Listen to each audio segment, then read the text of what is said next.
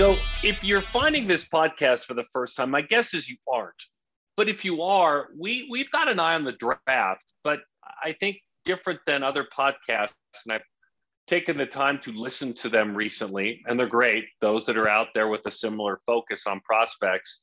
We want you to think about the draft, but we want you to think about the humans that are going into the draft and the risks that they take, and also the um, you know the the work that they put in to get to this point, the sacrifices their families make, and uh, introduce you to them as men in, in baseball world. And should we journey this podcast into the softball side as women? But um, I think that uh, Amateur Hour, uh, with its fun name, which Dani came up with, and she's Dani Wexelman and I'm Darren Sutton, is devoted to the amateur athlete, their journey, and usually two guests but it's usually focused on the upcoming draft, meaning that's a long, long time from now. So there's a lot that can happen with our two guests. And Jud Fabian, look, he's gambling on himself, man. I mean, he is absolutely gambling on himself. And what is there not to like about that? I mean, those of us in this world that would say to ourselves, honestly, I wish I had the guts or the stones to do what he's doing, but he's doing it. And, uh, and what does that mean? He was drafted by the Red Sox, 40th pick overall and it just didn't work. It didn't work for him. It didn't work for his guide, uh, his guidance meeting, his family, and so he goes back with two years of eligibility, which I think is key. He goes back to Florida. So Dani, uh, Jud Fabian, along with Jordan Beck, we'll talk a little bit about Jordan in just a second. But um, we've known Jud for a long time. He was a PG All American. His brother Deric has gone through the system. He'll play with Jud at Florida. But uh, this is if this podcast is about the humans that go into professional baseball, or that are amateurs to turn pros. And this is the ultimate, to me, human story. I can't wait to hear why he's doing what he's doing and uh, and, and what's next for him. Talk about betting on yourself. We had Tommy Mace on this podcast last year, also from Florida, also bet on himself. So another guy, Matt McLain, who did that as well. So we have had a couple of guys on the podcast already talk about why they decided to go back to school. They were drafted, or in Matt McLain's uh, case, it was him deciding to go to UCLA and and give himself a shot to get better and raise his draft stock. So I'm super excited to talk to him. I'd love to know if his brother Deric had anything to do with this decision. Who's going to be a freshman infielder? They're back together for the first time. I cannot wait to hear more from Jud. Jordan Beck, and for me, Jordan Beck, I can remember his time with Perfect Game out of Alabama, Hazel Green, Alabama, which is way, way, way north. You, you always try and think, is it where is it near Birmingham? Where is it near Montgomery? Where is it near Mobile? It's not. It's basically on the border uh, up there by Tennessee. And he went to Tennessee. And and Tony Vitello is one of my favorite coaches. This is a guy that, um, well, Tennessee better do their best to hang on to him. That's the, the, the best way I know to put it. But he's suddenly producing teams that are going deep, going to the College World Series, and, and Jordan Beck's a big part of this. Um, 20 years old, this guy is going to be drafted. He's going to be drafted very, very high. But as far as in our world, content world, we haven't talked to him a ton. So this is different than Jud. This is a, a nice to meet you. I can't wait to get to know him a little bit better. The dude led Tennessee in home runs last season. They obviously made a little bit of a college world series run. I was the goofy girl at Jupiter waving to Tony Vitello, saw him in his bright orange down there, Darren. And I know he, you know, he's probably keeping an eye on a couple of his guys and and looking around, but they lost some of their big names. Tennessee did. So we know that Jordan's going to come in and he's going to be a leader and he's going to be a voice of this team. They're going to hope that his bat can produce. But I'm just looking forward to get to know him a little bit better. Maybe ask him about some duck hunting he seems to be into? I don't know.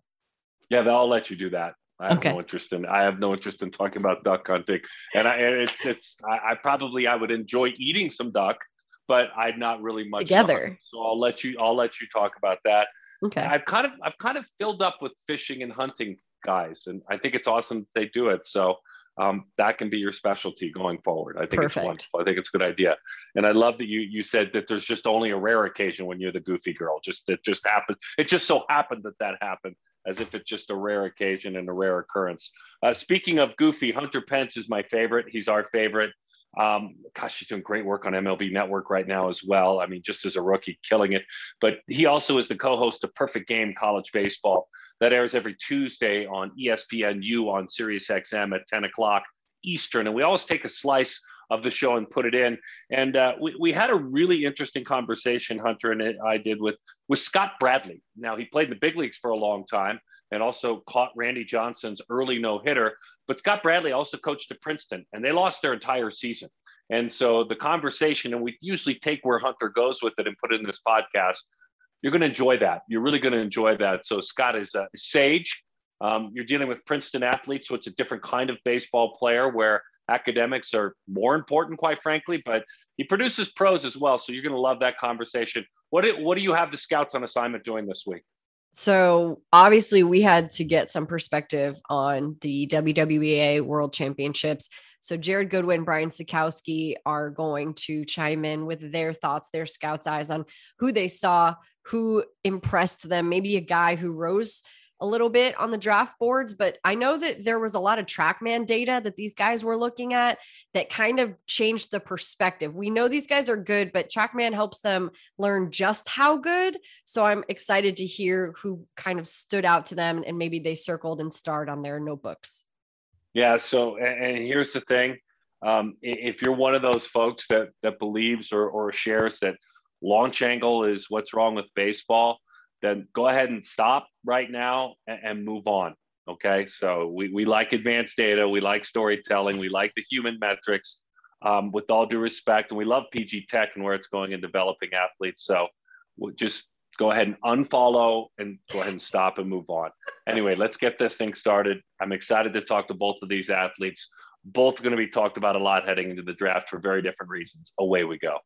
Our next guest is somebody that we've been trying to get on the amateur hour. He's a popular guy. He's got a lot going on, and we finally got him. We secured Jud Fabian, and he's joining us now. It is the fall, Jud, Exciting time. You are back at Florida, made the decision to come back to school. There's so many great things that Darren and I, I know, want to sink our teeth into when it comes to you and and everything that you know you've got going on in your life right now concerning baseball and family but i think just to start off the bat learning what went into your decision to come back to florida um yeah it was it was a long kind of month of waiting to seeing what was going to happen um, because after the draft we had until august 1st and it was almost a month before we had to decide anything and you know cards didn't really play out.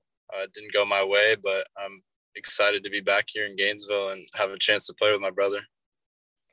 Yeah, I, and I know we want to dig into that. I think what's interesting is, you know, we talked to Tommy Mace last year, bet on himself. We talked to Matt McLain last year, who bet on himself at UCLA. And I think that there's really something special about somebody, an athlete in particular, who says that I know maybe I'm worth more, I deserve more, I can increase my draft stock, and and you know that you know you've got more to give to Florida, but also to yourself. So can you elaborate a little bit more on what you felt like you still want to prove or you still want to learn while in school to better yourself?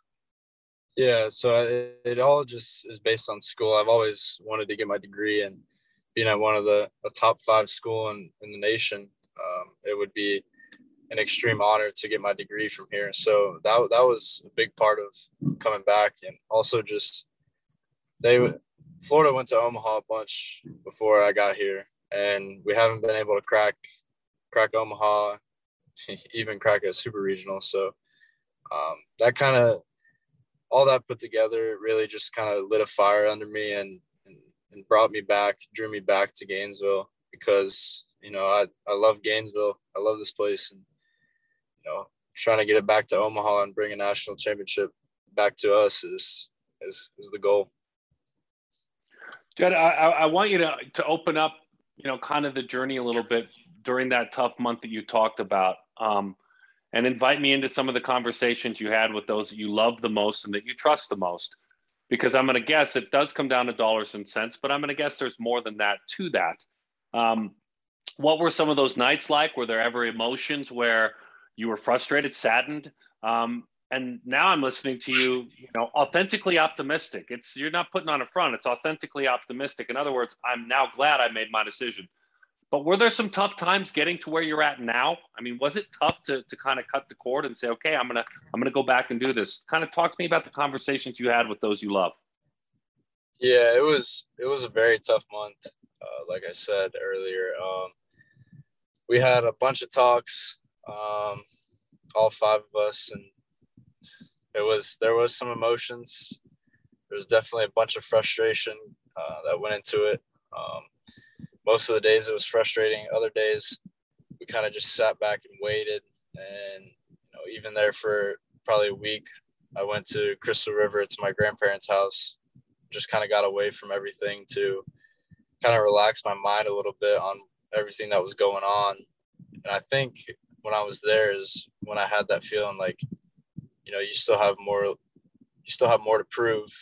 Uh, it would be great to go back and kind of prove all the doubters, the haters, uh, whoever it is, kind of wrong. And, you know, obviously, I've always wanted to be on the field with my brother too. Um, yeah. You know, it's only happened, well, other than when we were young, it's only happened one one year, uh, my junior year of high school and his freshman year. So I've always wanted to get back at a high level playing with him in, in the infield. Uh, you know, playing behind him. So, um, yeah, but there was a lot of tough, tough nights.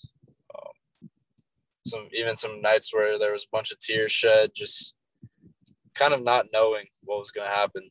Um, but in the end, uh, like I said before, I'm I'm extremely extremely grateful to be back in Gainesville and, and to try to help this team get back to Omaha. And so that leads me to my next question. Um, as you said, to quote you, the doubters and the haters, you're in a Jeep right now. If you don't mind, toss them out the window. I don't want to talk about them. I, I want to know what you want to prove to yourself because ultimately they'll be gone and there'll be new waves and you'll be in the big leagues and there'll be new waves. Then you'll be, you know, an agent or whatever you do, whatever happens throughout your life, they'll always be the naysayers. They'll always be there. Um, but I want to know what you want to prove to yourself. When you look in the mirror, what do you want to prove to yourself? I want to prove that I'm the best player in the nation, uh, no matter what level, um, because that's kind of always been my goal. And I think coming back to Gainesville, I have kind of a new confidence, a new swag about me. Um, and yeah, I just I kind of want to prove to everyone, to myself, that I'm not a strikeout person because that's what I was kind of hit on for last year. Um, I've been working on that and just basically want to prove my, to myself that I'm the best player uh, at any level.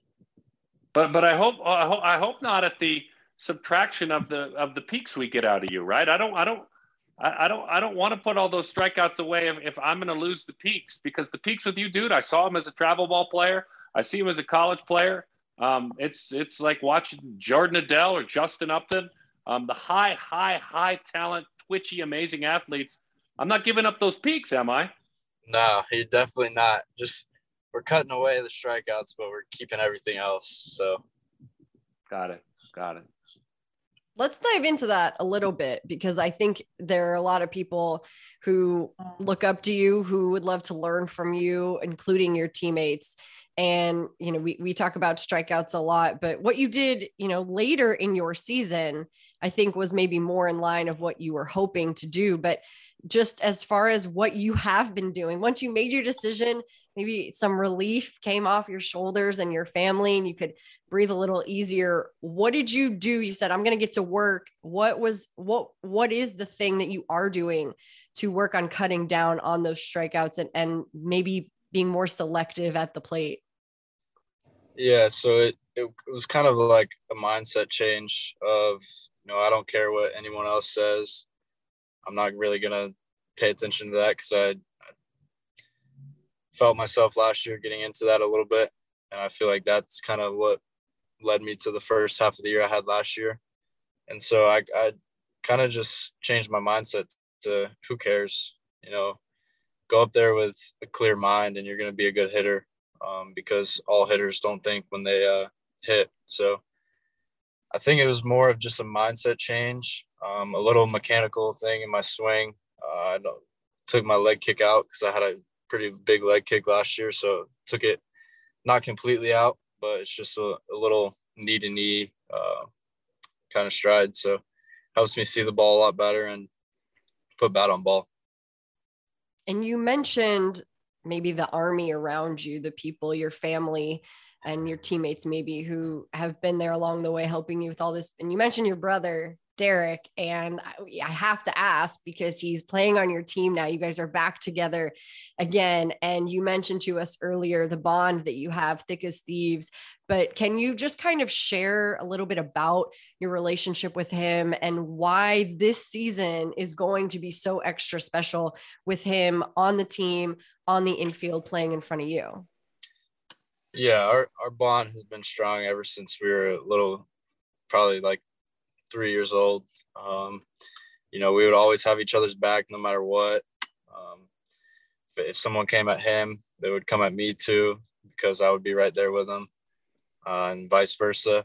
So it's just kind of one of those things that you know it's it's a brotherly bond, and I, I we say it all the time. We're we're closer than most most like most families out there, and me and him are closer than most brothers out there. Um, so it's just we we're competitive against each other, but at the end of the day, it's all love.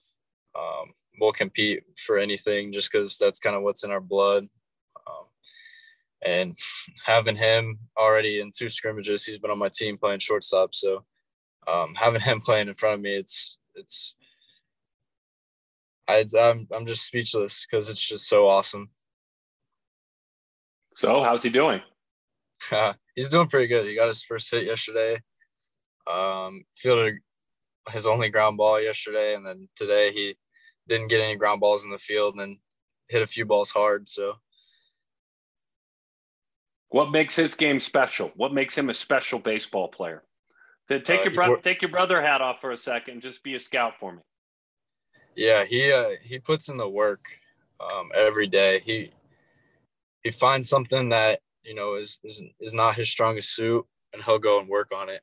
Um, he's he's come so far along in the last five years of playing defense. It's unbelievable. He's he's a high level defender. Um, he's still kind of growing into his shoes on his swing a little bit um, because he is he, he's past me in height. He's like six four, six five. So, um, but he's got a he's got a really good swing uh, short to the ball along through it, and um, I think he's going to be a key asset for us this year.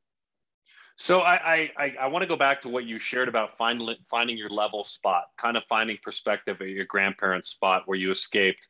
Um, what else helps you find that that level spot? Because to me, as a college student, which you are, um, you're getting closer to your degree. As a young man, as someone who has social media in the palm of his hand, um, gosh, you know, it, to me, it'd be like a ping pong ball all over the place. So, what what levels you? Uh, you know, do you find time to to meditate, go out on a run? Is it faith? Is it prayer prayers?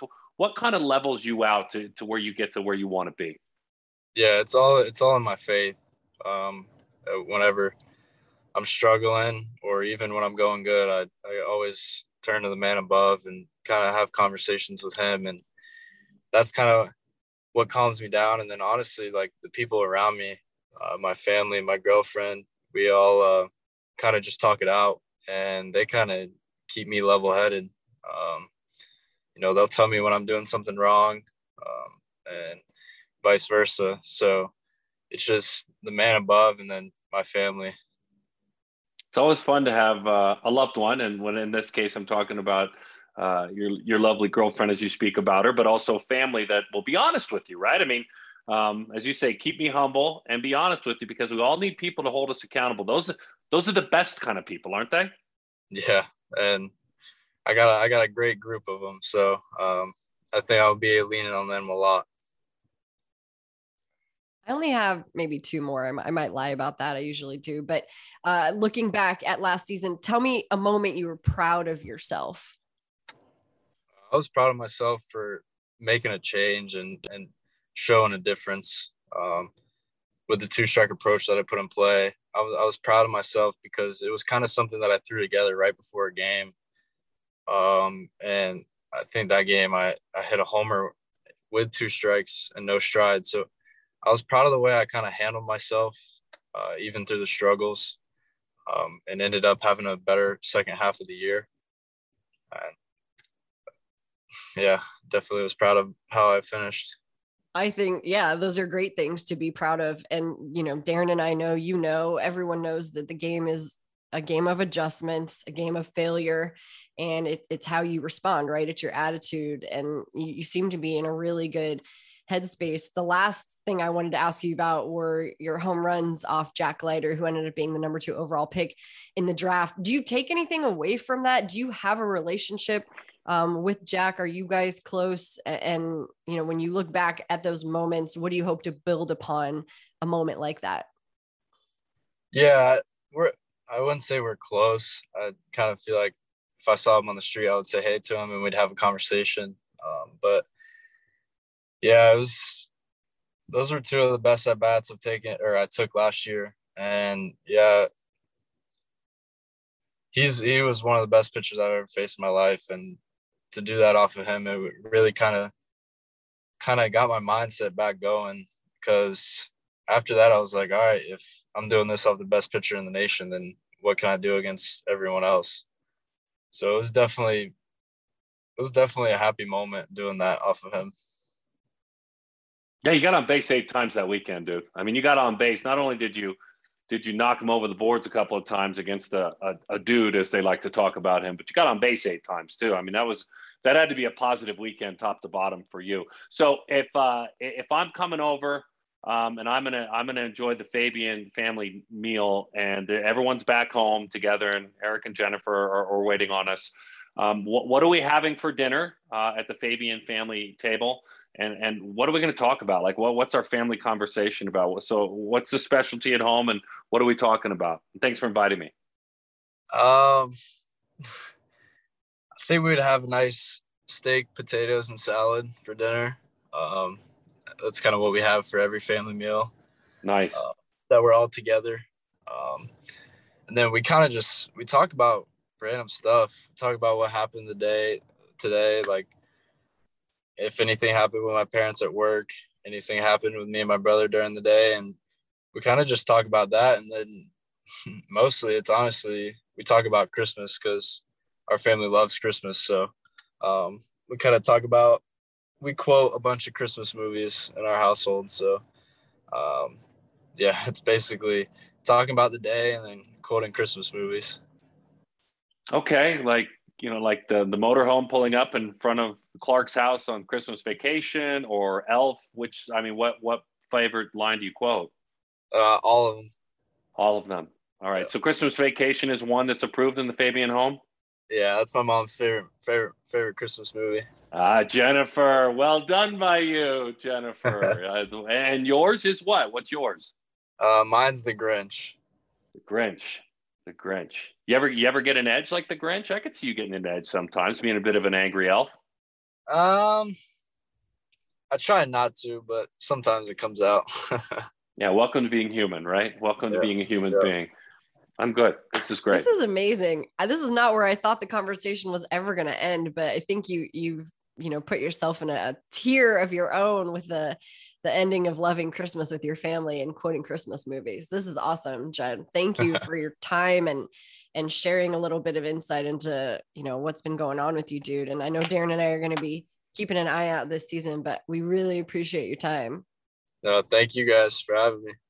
Have a Griswold family Christmas. The event, the World Wood Bat Association World Championship in Jupiter, what made it unique this year was just the dearth of All Americans that attended, about 60, 70% of PG All Americans. When you look to the top 100 players in the country, um, I, I, believe it was the same kind of deal where you looked at, you know, 70% of the top 100 went and played on a travel team at the World Wood Bat Association World Championship. Uh, let's start with some perspective from Jered Goodwin as we open up the notebooks. He he talked about those athletes, but also those that took advantage, maybe took a spot by someone who chose not to attend. A great pop up. Here's the scout's eyes opening up his notebook. Jered Goodwin here. Uh, talking some hitting standouts from the WWBA World Championship that is known as Jupiter. We're going to start start off with just the two stars. Uh, Justin Crawford, perfect game All American, was spectacular. He's always been an elite runner. The strength has really come on, and he simply just hit 500 with a triple during his time in Jupiter. Um, it was a more filled out body. It was a better swing as far as just pure bat speed, the twitch, um, and a lot of that's just been kind of organic with the strength. But he was he was just so much fun to watch when he was in Jupiter. The other one, another perfect game All American, was Cam Collier. Um, it, it's just such an advanced approach. He controls his zone. Uh, he identifies pitches. Um, he battles with two strikes. He's not scared to get to two strikes, which, which is huge. And in the playoffs, he he almost willed his team to victories. He had a double in the first two games to kind of push it uh, into the into the later rounds of the playoffs. And by the way, he also jumped on the mound, reached back for a 95 through two scoreless innings. He struck out four. Um, it's just such a fun player to watch. Uh, kind of a pop up name, but I don't want to say that um, just because he has been on our radar. Um, is Nico Perez from Puerto Rico. Uh, he was a 14U Festival alum, but didn't play the whole summer. So it's the first time we've seen him now uh, since pre pandemic. And what he did was get his body in shape. He is strong. Uh, he's he is explosive. He played the shortstop that he always has. It was as sure handed and as rangy as we've ever seen. But offensively, he was great. He hit over 400. He showed power. He even hit a home run out of the stadium. Um, it was just such a good uh, look at a guy that we were so high on early on, and and nothing else uh, other than the pandemic that kind of uh, has has taken away some looks. But he has clearly cemented himself back in the prospect status and a guy that's been at perfect game events a ton before the pandemic hit. A couple quick underclass names uh, Roman Martin and Dean Curley both both played the left side of the same infield for LVR and TB SoCal boys, and they were just fun to watch. They're both super projectable kids, uh, a lot of polish to the game, but they bring a different type of intensity, a different type of just baseball player. Um, and that's not to say that they don't have the tools to back them up because they certainly do. Uh, and the last player is Dylan Head, who starred really at the underclass uh, WWBA and then all the way through Jupiter. Um, he's he hits to all fields. He even showed power just backspinning backspinning a line drive that got over the right field wall. Uh, just a fun player to watch. Um, another elite runner. Um, but it, it was just fun to see the pure hit tool that he kind of possesses against top competition, even older competition. So it's really exciting with all three of those players heading into um, 2022, um, which would be the 2023 draft class. I think what makes the perspective of Brian Sakowski cool, maybe different than some of the other scouts that help us with their wisdom in scouting, is that he so sees the next level so clearly. Uh, Vinny Cervino, one of his colleagues, sees college baseball vividly. That's his space. But Brian coaches high school baseball. And although other scouts like Jered Goodwin have that background, Brian's currently doing it. He's with them, coaching them all the time. He also knows junior college baseball better than anybody else in the country, I might offer, that does anything, that writes, that scouts, that does anything. So to see these seniors in high school and how they perform, Man, I'm excited about his perspective from Jupiter at the World Wood Bat Association World Championship. Let's have him open up his notebook. Jupiter is over. Uh, at long last, we've reached the end of the fall. We've reached the end of the summer circuit. We've reached the end of the scouting calendar, at least for this year. Uh, time to highlight some of the better performers. I'm going to stick with the arms. Uh, my boss, your national scouting director, Jered Goodwin, will have the bats for you. Um, hard not to start with Levi Huesman. Obviously, uh, Jupiter is, is where you can really make a name for yourself on the scouting circuit. It's where you can really leap up draft boards. We see it every year. Huesman's a guy we knew of. He was at PG National. You remember his name, a, a Coastal Carolina commit from Virginia, left-hander, was 88-91 with, with starter traits, with bat miss traits at PG National. Uh, he showed up to the WWBA World Championship in, in Jupiter, Florida, and was 92 95 for seven innings, struck out 17, walked zero. uh, the most dominant outing I've ever seen in Jupiter. I've been around for many, but not all. Uh, the old timers hearkened it to the legendary Jose Fernandez's performance in Jupiter of years past.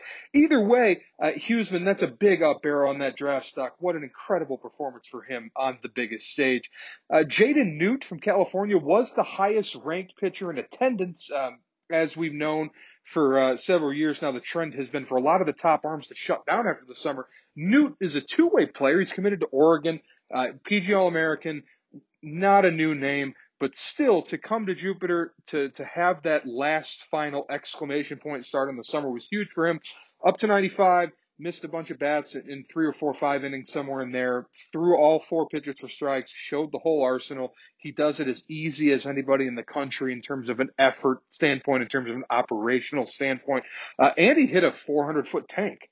So a lot of things going in his favor uh, as we wind down into the winter and we look towards the spring. Um, have to like what a guy like Colin McKay did. A, a, a, another Virginian, something of a pop-up guy into the low 90s. He's from Norfolk. He's a UVA commit, right-hander, really athletic, really clean operation. Uh, lots to like about what's going on there with him. Uh, a guy that I saw that I've liked for a while now, but you know, took another jump from me. I, am sticking with the theme of two-way guys. Here is Oliver Santos uh, from California. Big left-handed pitching, left-handed hitting. A two-way guy committed to Duke all the way from SoCal. Either way, Santos saw him on the mound. He looked incredible. He looked every bit the the archetype of a potential high draft next spring. Uh, everything was working for him. He's controlling his body better. The strength that he's put on is really showing up uh, repeated well through all four pitches for strikes. Was missing bats with slider and curveball, up to 92, 93 with the fastball. Uh, lots to like about the projection components there. And there were many others, but that's just a handful. WWBA World Championship standouts. A conversation with uh, a young man that plays baseball in the SEC can go in a lot of different directions. If you're listening to this podcast, then you're a fan of baseball and you know what SEC baseball is like. It's different, it's next level. At times, it's double A when you get a good pitcher on the mound and you get all Americans on in the field defensively, it can match a high A or a double A game. That's SEC baseball, and that's where Jordan Beck's coming of age uh, for for Tennessee from Hazel Green High School in Alabama. That's north, north, north Alabama. If you're curious, uh, it is north, isn't it, Jordan? I mean, what what's life like in in in Hazel Green, beautiful Hazel Green? Give us a day in the life in Hazel Green. Well, there's honestly not too much. It's actually just now starting to boom a little bit. We uh, we got a Walmart finally. And before that, we had one little uh, one little grocery store, and you had to go into Huntsville to get your groceries. So I mean, not not too much is going on, but it's a city coming to its own. Yeah, and it's it's kind of Tennessee meets Alabama right up there. You find your way to Tennessee. You and I talked a second ago as we just connected for a moment about your high school coach Frankie Perez. Uh, in a bittersweet time, he said Jordan Beck will be on TV someday, and to me uh, that can be heard and I can move on from it, right? But I called games in the big leagues for almost 15 years now, and I understand what it's like when I see those guys step into that dugout for their debut and how overwhelming it is. That's a pretty cool thing your coach said, and it's turning out to be prophetic thus far. How much does it mean that a coach like that would say about you? Uh, it was huge. He actually uh, he came in my sophomore year. No, no, no, my junior year actually. We uh, he changed he came around and changed the culture at our high school. That's what we needed. We had enough talent, we had enough good players, we had we had good people. And I think when, when you have a guy like him that loves his players, that shows affection for him, that and it pushes you to work hard, I mean, a whole lot of things can be done. And there's not too many people that I know, at least that I've really played with, that that care for his players like he did, and uh, showed us the way to play baseball and how to play hard and play right. But that's really about it. So, so simply put, I'm guessing if I'm going to use simple educational growth, he was kind of your, you, you know, your your bachelor's degree in baseball, and you're kind of getting your master's degree in college in baseball. If you follow me there, I mean, he did a lot for you as a baseball player. You played for the East Coast Sox program on occasion too, which is a very good program too. But um, he kind of helped you get your bachelor's. Now you're working on your baseball masters. Fair enough with Tony. For sure, I kind of lucked out with my coach I've had some I've had some pretty good coaches coming up along the way, high school and now into college. So I can't really complain. I've been blessed. I'm glad you brought up Tony. I, I want to talk a little bit about Tony. And I guess starting with your decision to go to Tennessee and what drew you to that program, but specifically from the coaching staff side, what was it that sold you that made you feel like this was the place that you wanted to go and prepare for your pro career? Uh, I mean, to start off, it was it was my only uh, SEC offer, and I really wanted to play in the SEC. I mean, I grew up a lifelong. I, was always a big SEC fan. I went to SEC tournaments as a kid, and I thought that that was a good opportunity to take. But then on the second note, I grew a great relationship with uh, Coach Elander, which is our uh, assistant coach, and then Coach V came when I started talking to Coach V. I mean, it was just like a perfect match. He he matched the energy that I wanted to be a part of. He knew what he wanted to do, and he knew how to put the work in to get it. I love hearing that, and I know Darren and I enjoy hearing everybody's unique story about how they chose what school they wanted to go to, how they ended up where they are, and you all ending up in the College World Series last year. And I'm sure exiting earlier than anybody was hoping for. But now you're on the other side of being a more seasoned player. You're more of a veteran player. You're going to be a voice. You're going to be a big bat. So, what did you take from that experience as well as some of the veterans on your team from last year that maybe you use this year as you step into more of a leadership role?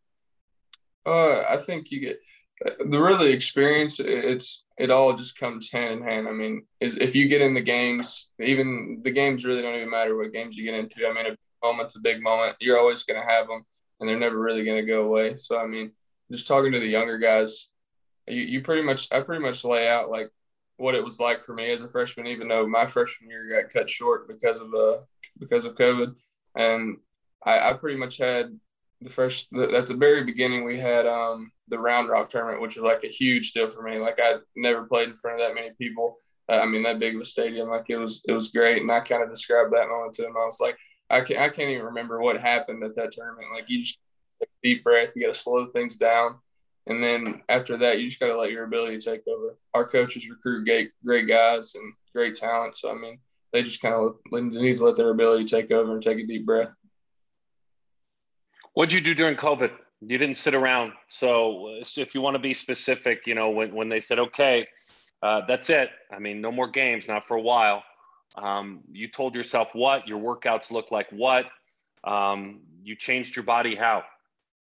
Uh, you know, I actually looked out again. I, I kind of had like a little mini workout set in my garage. So it's, it started out as that. And well, at the beginning, when we first went home, everything was kind of like wandering around. So some stuff was still open. So you could kind of go into the go into the batting cage and stuff and still get your work in like on your own. But there's a bunch of players that I I hit with and train with back home, and we kind of we'd meet up somewhere outside just get our work in. It was it was pretty pretty blue collar work, and I think that's where that's where my where my roots lie. And I think if I ever need to, I can go back to that, and that's where I'll have success at. So it was a whole lot lifting, throwing. Every, I mean, it was every day. It was it was no stopping. And and so, how would you say once you got active again? I mean, really active against live pitching that was you know the kind that you you're used to facing.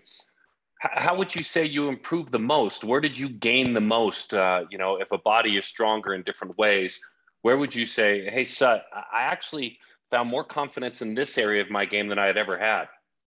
Well, see, people ask me that question all the time, and I honestly, I don't think it's that I, I grew that much in that in that area or in those areas. I feel like it was just when I came back, I had so much confidence in like the work that I put in that it, it didn't really matter. Like I, I, had the ability to play. I just needed to have the confidence to be able to do it. And I think that sophomore year confidence, it, it, you know what to expect. You know what's going to happen. I know the coaches. I know what they want. I think that that all takes into account for it. So that's pretty much what, what I would give it to. I don't know if there's there's one singular thing. I mean, the experience of being in the box and being able to slow yourself down. I mean, you can get pretty sped up in a college game, even though it looks slow on TV. You can you can get pretty sped up in that. So that's really what I account for. I hate asking questions that people ask you all the time. That saddens me. You know, I like to ask questions that I like. I like asking questions that no one asks you. Uh, like like like tell me a little bit and this is an audio medium so you're going to have to be descriptive um, you know when people listen to it but but i love seeing it because we get to be nosy we get to invite ourselves into your home for just a minute Um, your history is over your shoulder. It almost looks like a quilt over your right shoulder, where jerseys and memories. I see an East Coast Sox jersey there. Um, just just with words, describe what that is, and for you listeners out there, just play along. Picture the the coolest quilt of number 23s and 15s and 27s you've ever seen. Just picture that, um, or a flag, if you will. But what is it that that you see when you come into your place, and what does that mean to you? Uh, it's actually a, it's a quilt my my great grandmother made for me. Come a, on, that is yeah, awesome. She's pretty legendary with the with sewing and all that stuff, and I pretty. I think it's like every three years she'll she'll get me a new quilt. Like I've had, I mean, all types of crazy ones that I could show, but they're obviously at my my home home. But no, this is that's pretty much my whole my whole life story of sports in a in a quilt. I got from I think it's fourth grade state championship baseball, and then I got all the way up to my senior year in high school last jersey. So it, it, you can break that down whenever it's football, baseball, basketball, every every pretty much every team I've been a part of that meant something to me, and I'm uh, pretty thankful that she made it. It was actually a surprise. I didn't really know know what was going down, but I'd seen other ones that people had, and I knew I wanted one. So I let her know, and she she surprised me with it. God, amazing, amazing, beautiful. There's the original question. That's a great question. And I hate unoriginal answer. questions. I hate that. I'm very saddened by that. You better go, Dani. I'm a little down now. No, that was awesome. Um, maybe could you share your great grandmother's name with us? Uh, Connie Joy. Uh, she she was married to my my mom, no, my dad's Nan, my dad's nana. So she's not my dad's nana, my dad's mom. I'm confusing that. That's okay. That's okay. Yeah, I I love to know know the names of the people who are important to you guys in your life. So, well, let's share a little bit more because it sounds like you've got a great army of people behind you who've been supporting you. You mentioned Tennessee was the only SEC school with the offer, so obviously that was something that was important to you and your family as well. You're a you know you're an SEC kid at heart. Describe some of the family members who have been impactful to you and why they've been impactful. Uh, I mean, you can't really go away from my, my mom and dad. I think uh, I think they pretty much they raised me into the way where they're not too pressuring about things. They kind of let me do my own thing.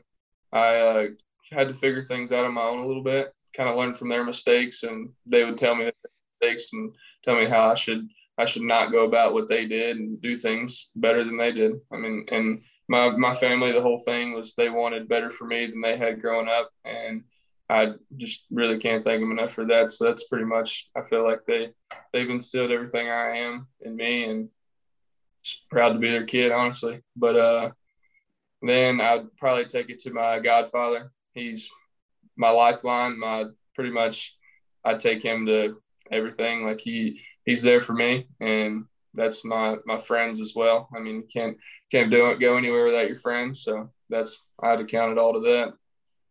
I love that. Last one for me is just kind of again going back to the SEC and uh, being an outfielder and, and cutting your teeth here somewhere that you wanted to be. And obviously, you took that time during COVID. You hit the you were tied for the most home runs on your team last season, and now you're kind of coming into your own. How does the SEC make you better? What's what's the difference maker in the SEC that you've found that takes your game to the next level? Uh, I think resources. I think you if you can take advantage of resources while you're here, then you'll you'll immediately come out a better player. Um, there's so many things here. I mean, there's so much stuff that I don't even know about that we have that that's here and it's free. Like I mean, while at least while I'm here, so it, it's it's almost hard not to get better. Honestly, um, what's you your guys, favorite? What's your favorite tool that you can use? Whether it's something with scouting or or tape. What's your favorite? Uh, I per, I actually like the video. I uh, I go in there and like you can watch every swing I've taken. I've been here, see how my swings progress, see if I'm if I go into a little slump or something, see what happened, and try to fix my fix my mechanics a little bit. So I would say the video room takes a huge part of that, and you can actually go on there. There's some apps where you can go watch other people that's had great years and see what they do good and see if you can implement something in their wow. swing. That's uh that's pretty much it. That's awesome. So, so when again there there may be a quilt made of of your of your journey someday. Let's say we're gonna you know we're gonna have a, a quilt made, um, you know, in 15 years. Is there going to be a major league jersey or two in in that quilt when that that's made? You know, hopefully there's only one, but you know, at this rate, there uh there can be many. It doesn't matter to me. I, I think that's if that's my path, and that's what I'm going to take, and I'm going to roll with it. So you've worked really hard. A lot of times, people that work really hard at different dreams, no matter what it is. I mean, you may you may want to be a stockbroker, and you can picture yourself with that kind of pressure. You know, dealing with, you know, making adjustments, or or an educator standing in front of a classroom of a hundred and and speaking and educating and teaching as a professor. You want to. Uh, one of your things, I'm sure there are several, but you want to play in front of the bright lights as a major league baseball player have you pictured draft day? Have you pictured what that might be like? I mean, it's pretty, it's not a secret anymore. MLB's doing a nice job finally making draft day a good thing with content. Um, have you pictured your day? Uh, I mean, I have. I think that that's a, a lifelong dream. It's kind of a little, little bit of a never ending process. Like it seems far away, but it's, it's really way closer than I think it is. And time goes by pretty fast. So honestly, I'm just going to take it day by day, and uh, we're going to see what happens. But that's a lifelong dream, and hope to fulfill it. Okay, so what what's it going to be like? What's it, I mean, is it going to be if you don't go to New York? Let's say, okay, go to New York. That's one option, but you don't go. Hazel Green, what, what, what where, where's the spot? What goes on? What, what are we doing? I mean, what kind of party we having? What's what's the deal? You know, I I really I haven't even thought that far ahead. I mean, if I had to guess, I, w- I would do it with my teammates, my teammates here, and then I'd invite some of my, my old teammates from back home and some of my friends. But I haven't nice. really location. I don't know. That might be a, that might need to be in a good location. So I should probably start yeah. thinking. Yeah, it's good. You probably should. Let's think about catering. We want to make sure we have good catering there. Darren's um, going to be there. That's why he's asking. we want to have good catering. We want good snacks um, and the guest list. You know, maybe maybe bring in a wedding planner to help with your draft night. I kid, obviously, Jordan. Man, I uh, I, I, love. I, I, think more than anything, as someone who at your age got to be around his grandparents at times or his great grandparents. Um, you're blessed, man. You know that. I think you know what a blessing that is. A lot of a lot of young people don't know their grandparents very well as they go through their lives. They lose them early. So um, this has been cool getting to know you. Well, I appreciate it, and I appreciate y'all let me uh, let me come on here and speak. If you don't know about it, you should by now. Perfect Game College Baseball on Sirius XM's ESPNU at 10 o'clock Eastern every Tuesday night. I'm going to go ahead and tell you right now, Perfect Game Softball's right after 11. So just book those two hours. If you're back east, stay up. If you're out west, it's prime time. But uh, Hunter Pence is my co-host of the baseball show. That Hunter Pence, the one that's doing great work on MLB Network now, but he's passionate about the amateur game, um, passionate about the college game. And so this week we, we had an interesting conversation, Hunter Pence and I, with with the leader of Princeton and Scott Bradley, and Hunter diving deep with the coach on how he dealt with it, how his athletes dealt with it, and they went other places too. So here's a slice of the pizza pie that is perfect game college baseball. Hunter and Coach Bradley. Yeah, Scott, this is like something that I that I feel is like some obviously it's a it's a very tough year, the COVID year, but sometimes a step back can be three steps forward, and uh, you know blessings come in many ways. But I just want to ask, like, who like with with regards to having a whole year to just work out and develop and go and play summer ball, and, and you just already mentioned it like how different is it when they step on the field this fall and and and i'm sure it's it's energetically charged but has anyone really just made leaps and jumps uh you know transformed strength wise or or even just like added some velocity or some power whatever the case may be? I just want to kind of hear through your eyes how much they developed over this year. You know they did and, and hunter I, I, jumped back into my pro days and we basically ran a, a player development camp almost like an instructional league all last spring we put all the technology in the closet. Uh, we didn't use any of it. And we just tried to get better. We tried to get guys stronger. We had a chance to work with their swings. We had a chance to make some adjustments, all geared up to those guys going away in the summertime. And for us as a northern team, when the spring rolls around, we practice indoors until our first game. Very rarely do we have an opportunity to go outside. So to have eight weeks last spring where we could just work on development and making our guys better. And we had some, like I said, we had some great performances in the summer. Noah Granite, our summer, went up to the Futures League, played for Pete Wilk in Vermont, made the All Star team. Uh, Brendan Cumming, my, my, my starting outfielder from Lamar High School in Houston, played for Mystic in, in the New England Collegiate League, and with the playoffs, hit over 400 with just under with just under 200 at bats. Uh, Jackson Emis, who's uh, draft eligible this year, is a horse on the mound. He's a two way guy for me, but he just pitched last summer, again in the New England League, and he was either first or second in the in the New England Collegiate League in uh, in earned run average and made the made the final All Star team. Um, we just had some really good guys. Scott Bandura, who played on that Philadelphia uh, Little League World Series team with Mo'ne Davis years ago, um, was just a freshman for us so he didn't have any college baseball experience. He played in the Cal Ripken League and hit 375 or 380 with five home runs and was 32 for 33 stealing bases. Um, and one other, Matt Scannell, uh, who's from uh, Texas. His dad, Tim, is the coach at Trinity, uh, a D great D3 program in Texas. Went to the Northwoods League, which is a really advanced league, and really held his own against some top competition and played upwards of 70 games last summer um, you know, bo- as both a hitter and, and, also pitched a little bit. So we'd like to put a little, uh, we like to pat ourselves on the back a little bit. Uh, and we think that the development program that we ran last year really paid dividends in the summer. And boy, our guys came in this fall really ready to compete and play. And it's been a fun fall. Wow, it's fascinating to hear about that, and and and it's always it's always heartwarming to to see people making uh, the most of the time and and what you've been able to accomplish. Scott, uh, what was it like uh, as far as like recruiting and what? So all of the juniors were able to freeze. I'm not sure the exact um, landscape of how they were. How many did you did you lose any players? Did uh, and and like how, how does the roster look today versus where it was uh, going into 2021? you know, we uh, we did not lose anybody, and uh, I, I think you know most of our kids know when they're here, they're here to have that Princeton degree at the end. So even though some of the kids in the Ivy League did transfer to, to other schools, we we kept everybody. Uh, all of our incoming freshmen enrolled, and it was great because they had a chance, you know, to to be around.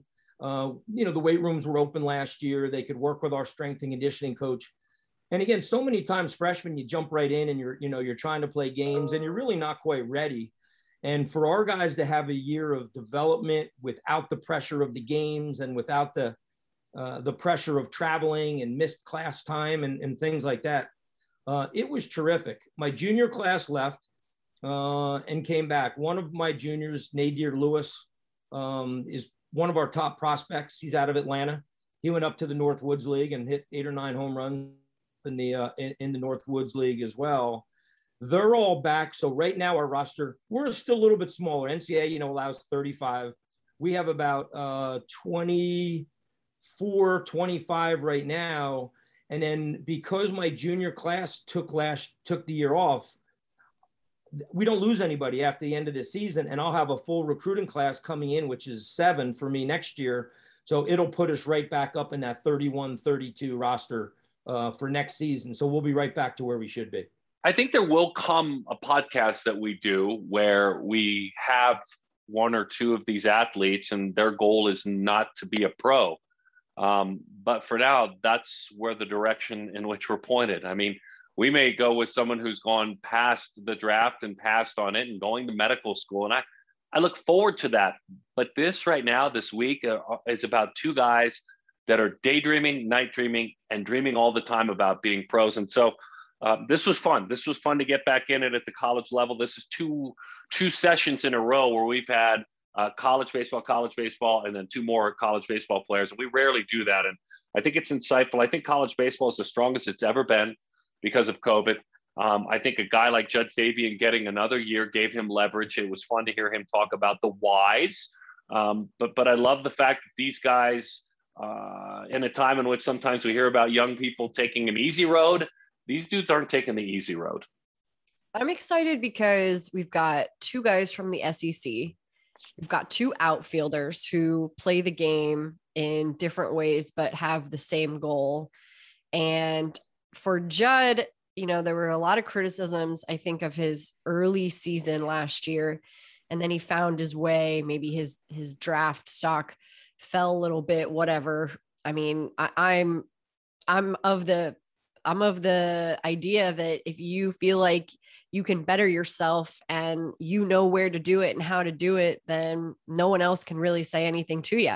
And we, like we said, we've seen it before, guys betting on themselves. And why wouldn't you want to go back to a world class program, Kevin O'Sullivan's program, and try to better yourself and raise your draft stock there? And for Jordan Beck, just continuing to lead his team and and see how far Tennessee can go this year. I, anyone who plays for Tony Vitello knows that you're going to play on a team that's gritty and and has a lot a lot of confidence. So I'm glad we were able to catch up with both of these guys who I know we're going to be talking a lot about come college baseball season.